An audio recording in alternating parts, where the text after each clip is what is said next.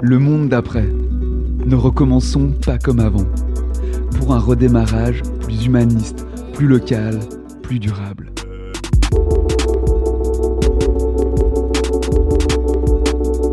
Vous êtes face à un objet endommagé, cassé. Ou peut-être vous avez en tête un bien qui vous manque et que vous désirez. Réflexe du consommateur né, racheter ou bien acheter. Réflexe d'un ou d'une maker, réparer, sinon créer. Très bien, mais comment imiter un maker quand on ne sait pas bricoler ou qu'on possède pas d'outils? Simple, se rendre dans un Fab Lab. Alors un Fab Lab, c'est quoi? Un lieu de fabrication collaboratif, fortement imprégné de culture numérique, où l'on crée des objets utiles à sa vie quotidienne. On réduit sa consommation, on lutte contre l'obsolescence programmée et on réinvente des objets à partir de la matière. Envisagé comme un espace de convergence entre la culture numérique du libre et de l'open source d'un côté, et des savoir-faire artisanaux plus traditionnels de l'autre, la philosophie du making se développe désormais partout dans le monde, à rebours de la logique consumériste. Le mot ouvert, c'est vraiment un des mots-clés pour les Fab Labs.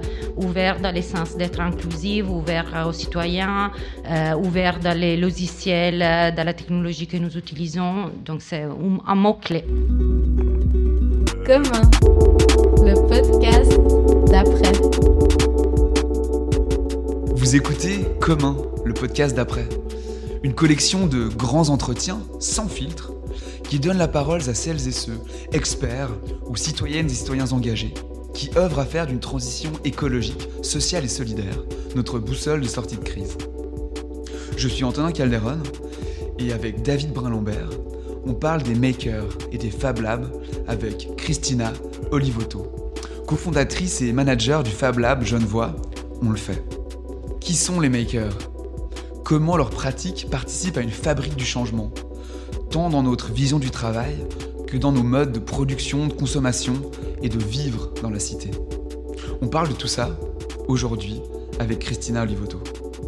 À toutes et tous, bienvenue dans Commun, le podcast d'après. Une saison 2 coproduite par Après et Chahut Média, enregistrée chez Impact Hub, laboratoire d'innovation engagé pour la transition à Genève. Commun, le podcast d'après.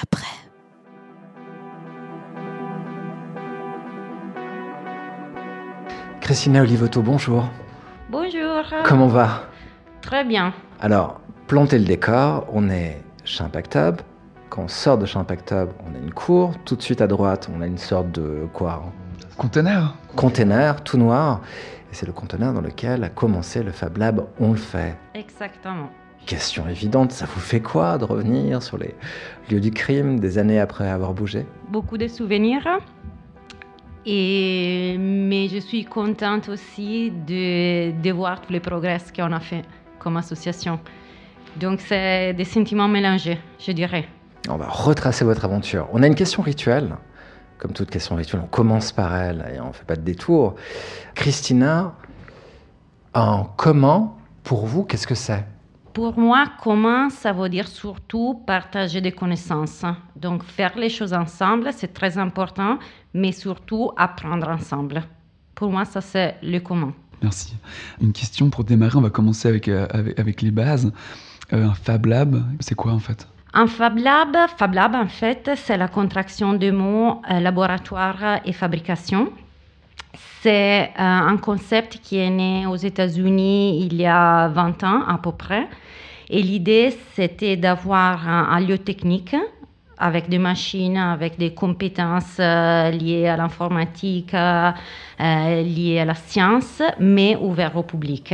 Donc il y a ces deux côtés dans un Fab Lab. Il y a un côté très pratique, technologique, mais il y a aussi le côté social euh, qui est euh, très important en fait. Un Fab Lab sans la communauté, c'est pas un Fab Lab. Est-ce qu'on peut parler du coup d'innovation ouverte autour du mouvement des, des Fab Labs? Oui, absolument. Le mot ouvert, c'est vraiment un des mots-clés pour les Fab Labs. Ouvert dans le sens d'être inclusif, ouvert aux citoyens, euh, ouvert dans les logiciels, euh, dans la technologie que nous utilisons. Donc c'est un, mot-clé. Et c'est quoi la philosophie du coup d'Open Innovation? Comment vous pouvez nous décrire cette philosophie de travail? Alors, hum, c'est de euh, partager les connaissances. Donc, si par exemple, moi, j'ai les capacités de développer un outil ou une technologie, un objet, euh, c'est super important et c'est à la base des Fab Labs de partager ces connaissances. Comme ça, quelqu'un qui, peut être à côté de moi à Genève, mais ça peut être aussi en Australie ou n'importe où, il, peut reprendre le même projet, apprendre, l'améliorer, partager la partie qu'il a ajoutée, échanger avec l'initiateur du projet.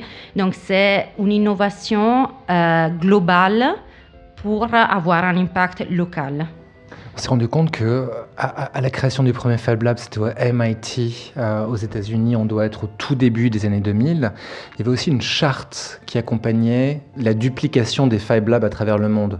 Euh, une charte commune, une philosophie commune. Qu'est-ce qui est commun justement dans l'ensemble des Fab Labs qui existent Puisque quand on parle de Fab Lab, maintenant on parle aussi de réseau international, n'est-ce pas? Euh, en fait, les Fab Labs, ce n'est pas un franchising dans le sens qu'il faut payer un, tarif où il faut euh, être approuvé par un, un organisateur global, mais être un Fab Lab veut dire euh, respecter la charte des Fab Labs. Donc, adhérer à la philosophie d'être ouvert, du partage et euh, aussi à niveau technique d'être capable d'offrir certaines machines, certains services à la population.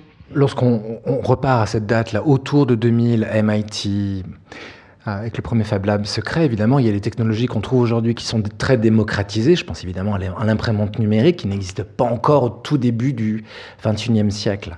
Le Fab Lab, il est étroitement dépendant des avancées technologiques. Qu'est-ce qu'on y trouve de façon générale comme outil standard, en fait, pour créer? Et pour créer quoi, d'ailleurs? Alors, effectivement, la révolution des Fab Labs et en général du mouvement Maker, il vient de la démocratisation de certains euh, outils très spécifiques, et en particulier les microcontrôleurs comme Arduino, Raspberry Pi, qui sont des outils techniques ouverts et pas chers. Donc, ils ont donné vraiment la possibilité à tout le monde de commencer à bricoler et de construire des objets euh, connectés et les imprimantes 3D. L'impression 3D était une technologie déjà connue depuis, je crois, au moins les années 70, mais euh, il y a eu un mouvement qui s'appelle RepRap qui a développé des modèles ouverts parce que les copyleft, euh, les copyrights pardon, des imprimantes 3D étaient expirés.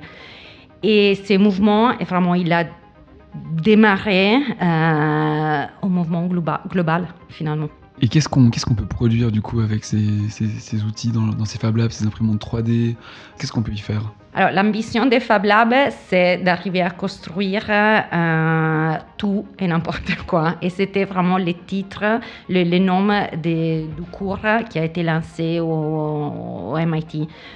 Après, dans, la, dans les concrets, euh, les imprimantes 3D ils sont surtout utilisés pour faire des prototypes rapides et pour la réparation.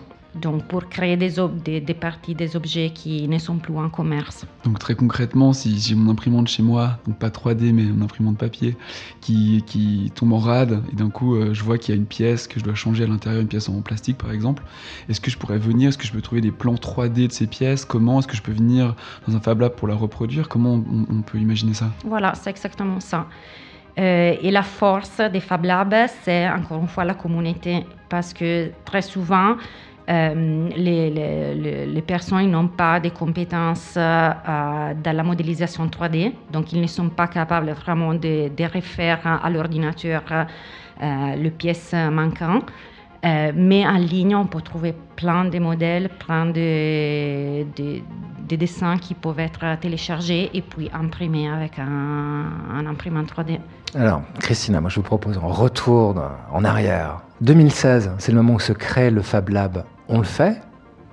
Vous, à ce moment-là, vous êtes physicienne de formation, vous êtes active depuis 15 ans dans la didactique des sciences, et quand vous fondez avec vos camarades le Fab Lab, on le fait, vous avez quel constat qui vous pousse cette initiative En fait, moi, j'ai eu la chance de rencontrer Sébastien Michler et Mathieu Jackson, qui avaient déjà fondé l'association On le fait. Et ils, euh, ils cherchaient quelqu'un pour intégrer l'équipe avec des compétences complémentaires. Euh, donc, je me suis retrouvée dans une activité qui a été déjà lancée. Et j'ai participé vraiment à la fondation du Fab Lab. Et moi, j'étais intéressée à tous les aspects entre, euh, on dit, la société et la technologie et la science. Et pour moi, Fab Lab, ça représente vraiment un outil de démocratisation pour la science et la technologie. Puis dans un Fab Lab, il y a des profils différents.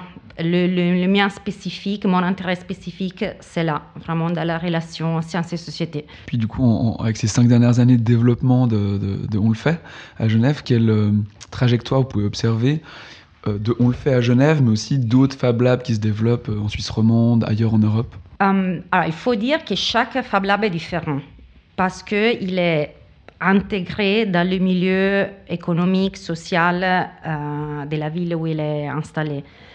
Pour Genève, il y avait le besoin d'avoir un Fab Lab. Tout au début, nous avons eu plein de sollicitations sans faire de la communication parce que les personnes attendaient d'avoir à disposition des, des laser, un lieu de rencontre, un lieu pour bricoler ensemble. Et on a commencé surtout donc avec les déjà convertis, si vous voulez, les bricoleurs, les, makers. Et petit à petit, euh, on est arrivé à toucher des publics différents. Donc, euh, enfants, personnes à la retraite, professionnels. Maintenant, on a commencé à travailler avec des artisans aussi. Donc, on a eu une évolution qui a réfléchi aussi la, euh, notre histoire. On a commencé petit et puis on a grandi. Mais très vite, la ville a trouvé un intérêt dans votre activité. La ville de Genève s'est dit, tiens, ça c'est pas bête. C'est pas mal. Et c'est d'autant pas bête que, comme vient de dire Antonin, bah, ça se développait partout. Maintenant, il y a des Fab Labs à Neuchâtel, Fribourg, Bienne, euh, Sion, Lausanne, un peu partout en Suisse romande. On s'est aussi rendu compte, et puis ce sera l'objet d'une autre question, mais je l'anticipe quand même, que des entreprises privées créent leur Fab Lab, euh, soit joints à leur activité, soit carrément dans le corpus même de l'entreprise. Donc, pour y revenir, quand vous lancez Genève dit hum, sa bonne idée, et comment ça accélère l'aventure du Fab Lab On le fait s'accélère parce qu'on a, on a rencontré beaucoup de personnes qui nous, avec lesquelles nous avons échangé. Et on a aussi découvert des pistes, des domaines où on pouvait avoir un impact qu'on n'avait même pas imaginé au début. Genre?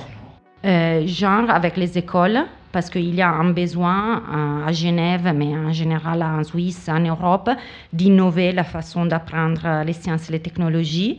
Et nous pouvons répondre à ces besoins, par exemple.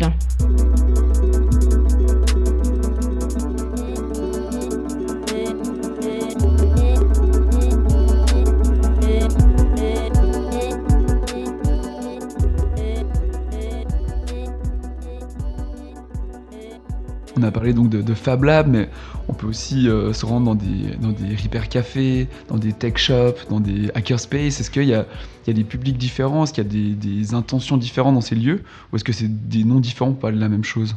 Non, c'est différent, je dirais. C'est différent. Vous avez mentionné des Fab Labs dans les entreprises. Euh, c'est vrai qu'à niveau des, des, machines, des outils, peut-être ils ont l'air d'être comme un Fab Lab, mais en fait, non, parce qu'ils n'ont pas l'ouverture euh, au public. Christina, justement, vous voulez bien nous éclairer. C'est quoi, pour être hyper clair, un Repair Café? Qu'est-ce que c'est? Un Repair Café, euh, c'est en fait, c'est un événement où les personnes se retrouvent euh, pour réparer des objets avec l'accompagnement de, de, certains experts, soit dans l'électronique, dans les textiles, c'est très varié. Donc, ce n'est pas forcément un lieu physique. Et un hackerspace, du coup, qu'est-ce que c'est?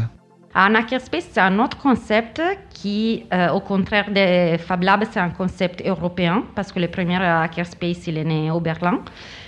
Et, et c'est vraiment dédié à l'informatique. Donc il y avait moins, euh, moins d'intérêt pour développer des objets, pour favoriser, promouvoir la, la, manufacture, l'artisanat numérique. Et aussi avec l'idée très militante de, changer un peu la façon de gérer les données, la, la partie open data, open science, open source. Euh, après, le type de personnes que vous trouvez dans un hackerspace, dans un Fab Lab ou Makerspace, très souvent c'est similaire, mais la mission de, l'espace est différente. Alors bougez pas Christian, on en a d'autres encore. J'ai Tech Shop et euh, Antonin a trouvé Fab Labo, comme quoi. Un Tech Shop c'est quoi? Et un Fab Labo, qu'est-ce que ça peut être? Alors, un tech shop, c'était une, c'était une expérience commerciale euh, née aussi aux États-Unis, euh, qui en fait, ils étaient des, comme des Fab Labs de Makerspace, mais qui offraient des services euh, payants à la population. Donc, l'objectif, c'était vraiment de faire un, profit. C'était comme un, magasin, une entreprise, je ne sais pas comment dire. Euh, c'est mal fini dans le sens qu'ils ils ont fermé. Ils n'ont pas arrivé à, tourner comme ils, ils, avaient espéré. Mais du coup, finalement, si on pense à un, Fab Lab, ça doit aussi tourner. du coup, c'est quoi la différence? Finalement, il y a aussi des personnes qui doivent travailler, il y a un loyer à payer. Et du coup, comment la philosophie d'un Fab Lab se différencie d'un tech shop, justement? Pourquoi est-ce qu'on peut différencier ces deux, euh, ces deux approches, finalement, de la réparation? Hum, alors pour un Fab Lab, euh, faire du profit ou, même faire de l'argent, c'est pas la, la priorité, c'est pas la mission principale. Donc le fait d'avoir de l'argent, avoir assez de, de recettes, de rentrées, c'est pour faire fonctionner les Fab Labs. Votre modèle économique, c'est quoi? Euh, Vous avez, Ça marche par abonnement, ça marche par euh, prestation? On a la location des machines, donc on a des tarifs euh, pour, pour chaque machine on offre des formations, de l'accompagnement. Et, hum, et, puis on a aussi des, financements. Financements euh, pour développer des projets spécifiques, des programmes spécifiques. Donc c'est un peu mélangé comme un modèle économique. Et c'est quoi la relation entre les utilisateurs et les machines elles-mêmes et l'espace elle-même? Est-ce qu'il y a aussi une relation du coup qui est, particulière dans un Fab Lab par rapport, on peut, on peut penser au, tech shop dont, vous parliez? C'est quoi cette relation finalement qu'ont les utilisateurs avec leurs machines et l'espace? En fait, moi, je crois qu'ils euh, ils, sont très responsables parce que après avoir suivi une formation, ils sont autonomes dans l'utilisation des machines. Et ils, euh, participent aussi vraiment au développement du, euh, Fab Lab. Tous les utilisateurs, ils doivent donner quelque chose à la communauté. Ça peut être euh, en aide euh, pour la comptabilité, ou ça peut être le partage d'un fichier, ça peut être un accompagnement. Et donc, ils sont beaucoup plus impliqués Et donc, la relation avec les machines, c'est plus personnel. Mais la, question que, pose Antonin est euh, en fait assez centrale. Je vous invite à regarder, par exemple, ce très bon documentaire. Vous allez voir que ça n'a a priori rien à voir, quoique consacré à Blade Runner, qui est disponible sur le site d'Arte ces temps-ci. Et on se rend compte en fait que le film, donc le bouquin de Philippe Cadic, c'est aussi d'interroger le rapport de l'Occident face à la machine, se rendre compte que le rapport de l'Asie, un pays comme le Japon ou la Corée du Sud en particulier, est très différent, où la machine est intégrée à la vie, on estime même qu'une machine peut avoir une âme, là où, historiquement, depuis la révolution industrielle en Europe, la machine est toujours potentiellement un risque, voire un adversaire. Adversaire pour garder son plein emploi, adversaire pour garder sa pleine liberté. Et cette question, aujourd'hui, elle est centrale. Qu'est-ce que nous fait la machine avec, la plupart du temps, notre consentement? Est-ce que ce rapport est beaucoup plus sain dans un Fab Lab, le rapport homme-machine? Oui, moi je trouve que oui, absolument, parce que euh, c'est le, Fab Lab, la mission c'est de se rapproprier des technologies. Donc déjà, on, a l'ambition de, créer une relation qui est pas, je sais pas comment dire, froid, ou c'est une relation humaniste vraiment qui est liée aussi à l'histoire euh, de l'Europe, euh, de l'artisanat, de la manufacture, qui, fait vraiment partie de, de nos vies, je crois. Euh, après, pas tout le monde, je crois, est d'accord avec moi parce que je vous donne un exemple. À Grenoble, il y a un Fab Lab qui s'appelle la Casemate et il y a quelques années, il a, été brûlé par un groupe d'extrémistes euh, de gauche parce qu'il était convaincu en fait que ces Fab Labs et en général le mouvement des Fab Labs euh, proposait un modèle de, de, développement technologique complètement séparé de la, du développement durable. Ou... D'aliénation peut-être aussi. C'est intéressant. Et si du coup je reprends cette thématique, je la ramène vraiment plus sur, Terre, même si c'est un, si c'est un peu abstrait et numérique. Euh, je pense que derrière aussi cette, cette- ce rapport machine, aussi la compréhension de la machine, de comment ça fonctionne, de comment ça marche derrière, toute l'idée de l'open source, du code sur lequel on peut se plonger et qu'on peut comprendre. Comment ça marche concrètement? On a parlé de, plans euh, 3D, de plans numériques avant. Concrètement, où est-ce qu'ils sont stockés? Comment est-ce qu'on peut créer euh, finalement une modélisation 3D Comment on peut, à partir d'une pièce, comment ça, ouais, comment ça marche concrètement? Et comment vous le faites, vous, au Fab Lab ou ailleurs? Il, il y a plusieurs façons.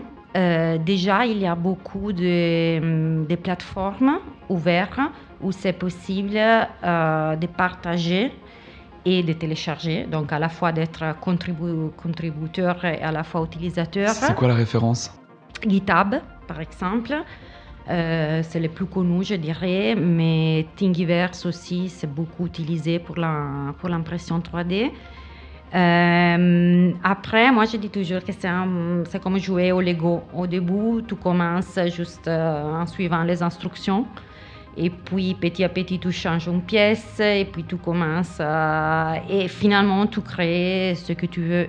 Donc, et, puis, il n'y a pas de limite. Il y a des, des makers qui font des choses incroyables à niveau euh, de modéla- modélisation informatique, ingénierie. Il y a d'autres qui sont contents d'arriver à, à modéliser quelque chose de simple. Donc, chacun, s'arrête où il a envie de, s'arrêter. Christina, moi j'aimerais savoir si euh, la physicienne de formation euh, que vous êtes active euh, depuis plus de 15 ans dans la didactique des sciences s'éclate. Euh, oui. Non, franchement, je crois d'avoir trouvé vraiment ma, ma dimension professionnelle.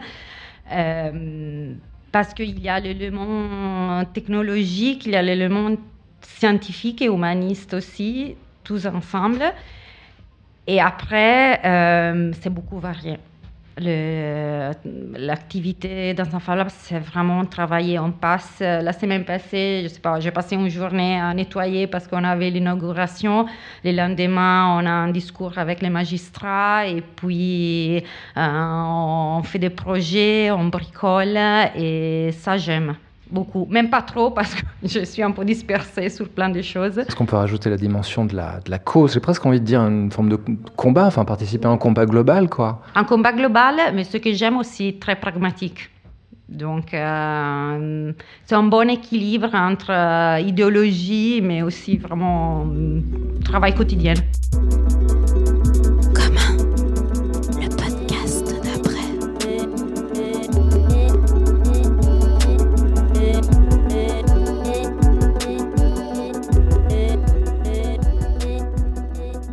On parle souvent de, révolution euh, de l'industrie. On peut penser à la première révolution industrielle avec la vapeur au XVIIIe siècle. On peut penser à la révolution, deuxième révolution avec l'électricité au XIXe siècle. On parle de troisième révolution industrielle euh, avec l'avènement du numérique, fin, fin 20e et surtout au XXIe siècle. Et on parle maintenant de quatrième révolution industrielle avec le, deep learning, avec le cloud computing. Voilà, ce genre de choses qui vont être aussi autour de l'intelligence artificielle et de l'Internet des objets. Ce que je me demande, c'est comment se situent les makers par rapport à, ce développement. Euh, je crois que les makers, ils sont vraiment les initiateurs de, ce type de révolution. Après, ou dans la, direction qu'il a pris ou il va prendre, c'est pas d'éléments de makers. Mais à la base de la quatrième révolution industrielle, il y a vraiment le concept des réseaux et des machines connectées. Et ça, c'est un des concepts qui est né vraiment avec le, le mouvement maker. Après, quand on parle de technologies, ils sont toujours des outils. Donc après, c'est à nous de les utiliser dans, dans un sens euh, ou dans un autre. Est-ce que les, les innovations les plus pertinentes qui ont été, par exemple, créées, inventées dans des Fab Labs, sont toujours, de façon générale, récupérées par l'industrie à l'arrivée? Oui, il y a des cas. Il y a des cas qui ne sont pas trop appréciés par les, vrais makers parce qu'à la base, euh, ce type de, de- des inventions qui sont devenues qui, propriétaires, Pensez à quoi, par exemple? Il y a des cas des imprimantes 3D, par exemple, qui se sont développés grâce à l'effort de la communauté.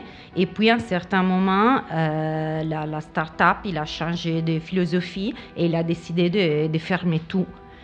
Et, donc la communauté s'est sentie un peu trahie parce que c'est comme euh, commencer, partager, euh, investir du temps parce que les, les makers ils croyaient dans les projets et puis se voir euh, la porte fermée euh, en face. Mais est-ce que les licences libres, ce qu'on appelle justement le, le copyleft, peut pas justement permettre d'empêcher ce genre de déviance en fait de cette production par le commun et par la communauté? Oui, c'est possible, mais, mais pas toujours, parce que finalement, s'il y a un start-up euh, qui décide euh, d'utiliser toute la connaissance euh, partagée globale et partir de là pour faire quelque chose de fermé, il a le droit de le faire. Et, et on a relevé quelques, quelques exemples justement d'inventions, hein, li- littéralement nées dans des Fab Labs qui ont été pour la plupart euh, ensuite euh, industrialisées, c'est-à-dire vendues au plus offrant. En Norvège, par exemple, des bergers ont utilisé leur Fab Lab pour créer un système de traçabilité des moutons à l'aide de leur téléphone portable. Idée géniale. Au Ghana, les gens ont fabriqué un système de réfrigération innovant pour camions alimentés par les gaz d'échappement du véhicule. Ça aussi, ensuite, ça a été standardisé par l'industrie. En Afghanistan, des gens ont fabriqué des prothèses sur mesure dans les Fab Labs, et ensuite ça a été récupéré. Ensuite, en Afrique du Sud, un projet soutenu par le gouvernement et les entreprises, donc d'entrée de jeu, ont créé de simples ordinateurs connectés à Internet qui se connectent au téléviseur et coûtent seulement 10 dollars chacun. Là aussi, boum, récupération. Donc, on revient à cette, à cette logique qui est l'innovation, malgré tous les efforts des makers, par exemple, euh, malgré toute l'inventivité des copylefts, tôt ou tard, si une invention fonctionne et est en mesure de fonctionner pour le plus grand nombre, a des chances gigantesques d'être récupérée, happée par l'industrie. Oui, c'est vrai. Euh, il faut aussi euh, considérer que ce type de changement euh, des modèles économiques, il n'arrive pas tout de suite. Donc je crois que c'est un processus qui, prend du temps. Et les modèles économiques que nous connaissons, c'est les modèles économiques de copyright, tout fermé. Donc moi, je suis plutôt optimiste euh, dans le sens que c'est quelque chose que petit à petit, il va changer.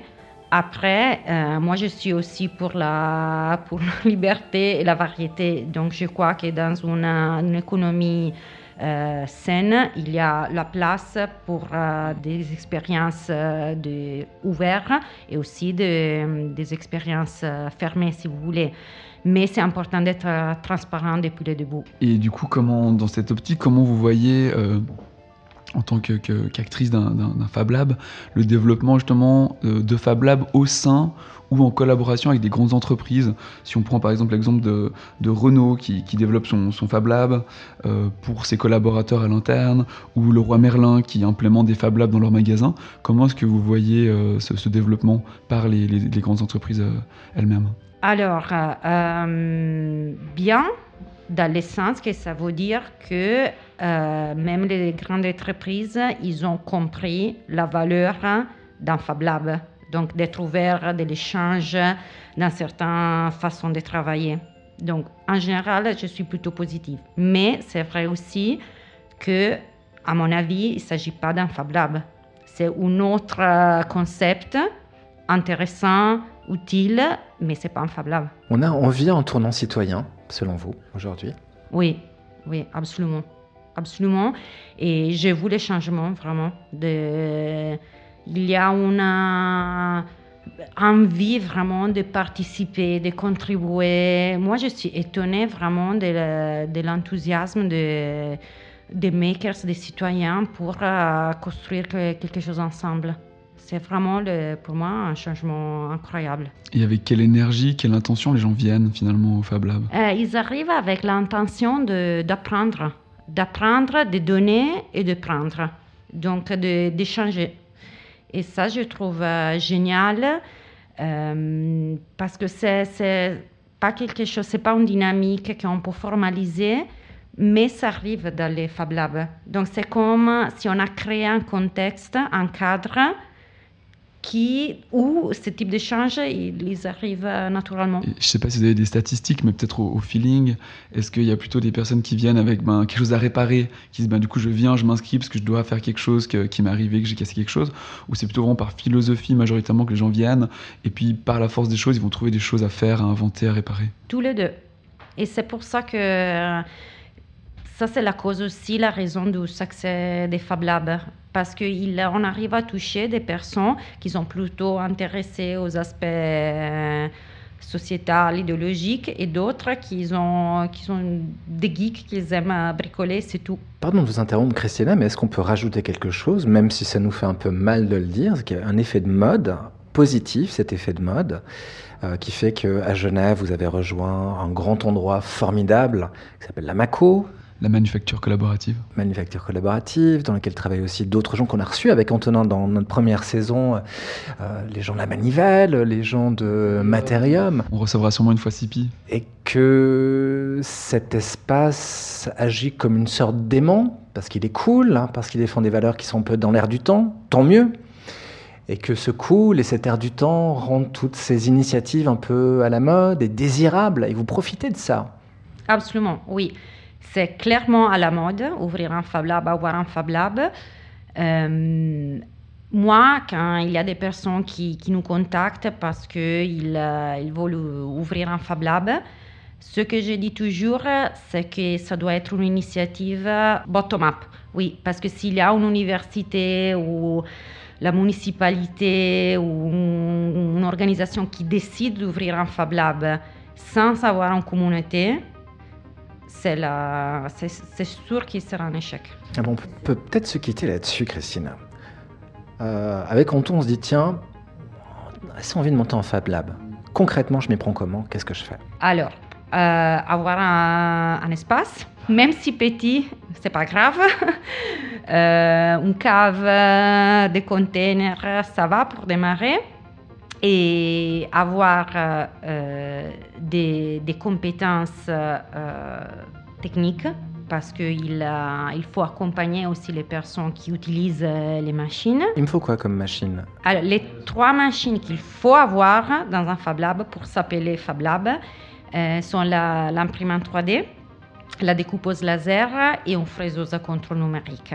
Ce sont les trois machines euh, basiques que vous trouvez dans n'importe quel Fab Lab. Alors, c'est noté combien ça coûte, ces trois machines? Une imprimante 3D euh, maintenant, c'est pas du tout cher. Je crois qu'avec 300-400 francs, vous arrivez à avoir un modèle euh, qui marche bien. pour les découpeuses laser, c'est à notre échelle. Il y a à partir de 15 000, 20 000, sans limite supérieure. Et pour les fraiseuses numériques, encore plus. Donc on dirait qu'on part de 20 000 pour avoir une machine qui arrive à usiner des pièces euh, pour faire du mobilier, par exemple. Plus cher que faire du podcast. Donc. oui. Donc faire un podcast dans un Fab Lab, ça c'est pas incompatible.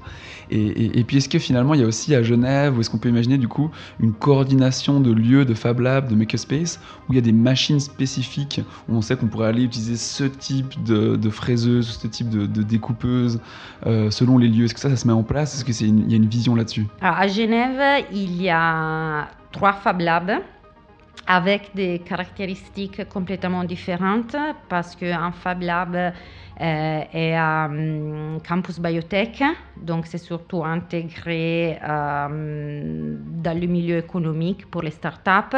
Il y a un autre à l'université et donc ils ont un public différent, mission différente. Donc déjà entre nous, on, offre des, des, activités, des formations, on a une approche différente.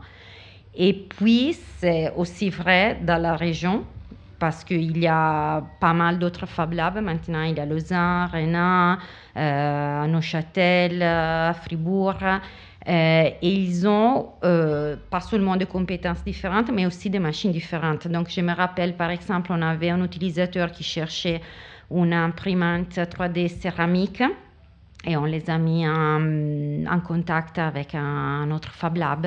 J'ai une dernière question à vous poser, et, pour ça, on va remonter dans les hauteurs de, Genève à la, à la MACO, là où est installé le Fab Lab, on le fait. Vous recevez pas mal de jeunes, parfois ce sont des classes, des élèves, en tout cas des enfants. Euh, ils ont quel rapport avec le fait de réparer, faire soi-même, ne pas consommer mais trouver des moyens de créer? Alors c'est différent pour les enfants et pour les adolescents les enfants, c'est plutôt le plaisir vraiment de bricoler, d'ouvrir, euh, de hacker, de, de, découvrir euh, les mécanismes à l'interne euh, d'un objet, d'un outil. les adolescents, c'est différent. franchement, moi, je suis étonnée par la sensibilité qu'ils ont vers le- toutes les thématiques écologiques. Et donc, ils sont les premiers vraiment à, vouloir apprendre à, par- à réparer ou à minimiser l'impact de la technologie ou hum, aussi avoir une relation plus, plus saine avec le numérique. Donc moi, j'ai beaucoup d'espérance pour l'humanité parce que les, les adolescents sont incroyables, incroyables. Merci beaucoup Christina pour, euh, pour ces, ces- partages, de nous avoir euh, promené un moment dans votre, dans votre quotidien, dans votre réalité de, de faiseuse et puis de, de laboratoire de, fabrication avec On le fait. Euh, on va se quitter sur une question rituelle en fait qu'on qu'on a toujours avec, David quand on, quand on accueille quelqu'un. Christina, s'il était un commun à inventer, ce serait lequel pour vous? Moi, je voudrais vraiment voir comment on voit déjà au Fab Lab des personnes avec des profils différents, avec des intérêts différents, avec un âge différent qui travaillent ensemble. Pour moi, c'est le rêve, vraiment. Merci beaucoup et, et bonne route. Merci à vous. Commun, le podcast d'après.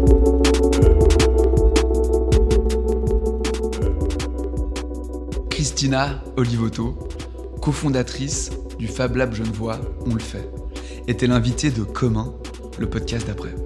Commun, un podcast animé et réalisé par Antonin Calderon et David Brun-Lambert. Une saison 2 coproduite par Après et Chahut Média. Elle est enregistrée chez Impact Hub, laboratoire d'innovation engagé pour la transition à Genève. Leur site internet geneva.impacthub.net. Et on remercie toute l'équipe pour son accueil chaleureux. Plus d'informations concernant Commun sur le site d'après, après-ge.ch, où vous attendent d'autres épisodes de notre podcast. Ils sont également disponibles sur les principales plateformes de diffusion de podcasts, iTunes, Spotify, Deezer, etc. On vous dit à très bientôt pour un autre épisode de Commun, le podcast d'après.